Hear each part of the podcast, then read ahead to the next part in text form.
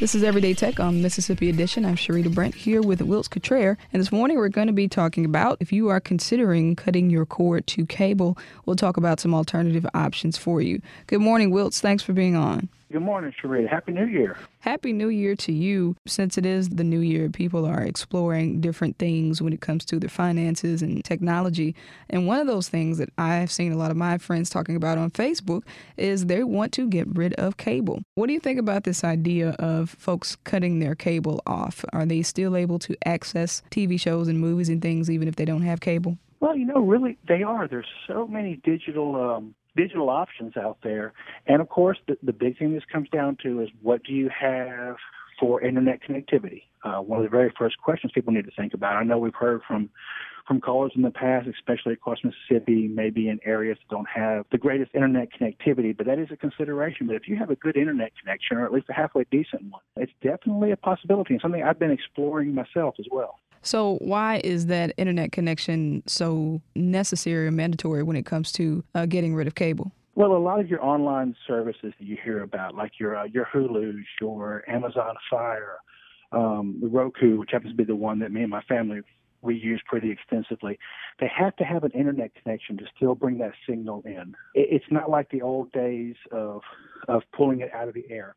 Now, that being said, there are still some channels in the air. You can get, you know, for those of us in the Jackson area, our major channels like, you know, 3, 12, 16, and 40 are actually in the air. And with an HD antenna, you can pick those up, no internet required. But going beyond that to get your movie channels and things like that, you're going to have to have that internet connection to, to take it to that next step. Talk a little bit more about this Fire Stick. I've heard that there is a locked and an unlocked Fire Stick, but I've really seen a lot of publicity about it lately. What is the Amazon Fire Stick?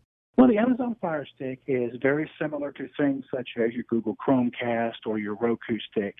And what these are is these are kind of gateways into internet streaming of video programs, be it your regular TV channels and things like that. Now, of course, Amazon Fire Stick is extremely attractive if you're an Amazon Prime member, which mm. a lot of hmm. people are getting a little bit more into because it gives you direct access not only to things such as your Netflix and your Hulu, but also to those video and music channels that you get as a result of your Amazon Prime. It's not required to have it, but it definitely enhances the services available. Sling TV is something that I tried for a week where basically you can access TV channels over the internet. So once again, it's that what you mentioned about needing internet connectivity, uh, and you can stream these channels. They have a few different packages. I don't have a Roku or a Chromecast, so I was unable to filter it onto my television, but I could watch it from my phone. Have you heard much about Sling TV as a viable option? Um, a little bit. One of the main things I've seen about it is it kind of allows you very similar to a cable package, but you can kind of, if I'm not mistaken, subscribe to different levels of packages. So, say for the sports channels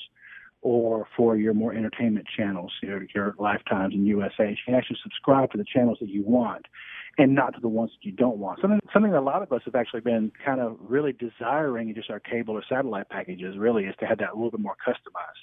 Do you think we're moving into an area where cutting cable is going to be pretty common? You know, honestly, Sharita, I really think that we are. I'm even starting to see um, some of the newer offerings, like AT and T is bringing in some of the gigabit fiber into the area. We've seen this with some of your Comcast lines and everything else. They are starting to give more options because really the consumers do have this option now. They're not the only game in town anymore. We do have these cutting the cord options. And as a result, they're having to respond to that in order to remain viable because why do we want to subscribe to five, 600 channels if there's really only 20 that we're interested in? So, yeah, I think we're going to definitely see more of this. And I think, honestly, I feel like we're going to start seeing the major providers, the Comcast, the DirecTVs, the Dishes, and, the, and even AT&T starting to give us some more of those options in order to compete with these kind of options, just like what we're talking about today. Well, we're going to talk a little bit more about cutting the cord to cable on Everyday Tech, the show, this coming Wednesday morning at 10. And you can send an email before or during the show to everydaytech at mpbonline.org. For Wilts Cottrell, I'm Sharita Brent. This is Everyday Tech on Mississippi Edition. Thanks for listening.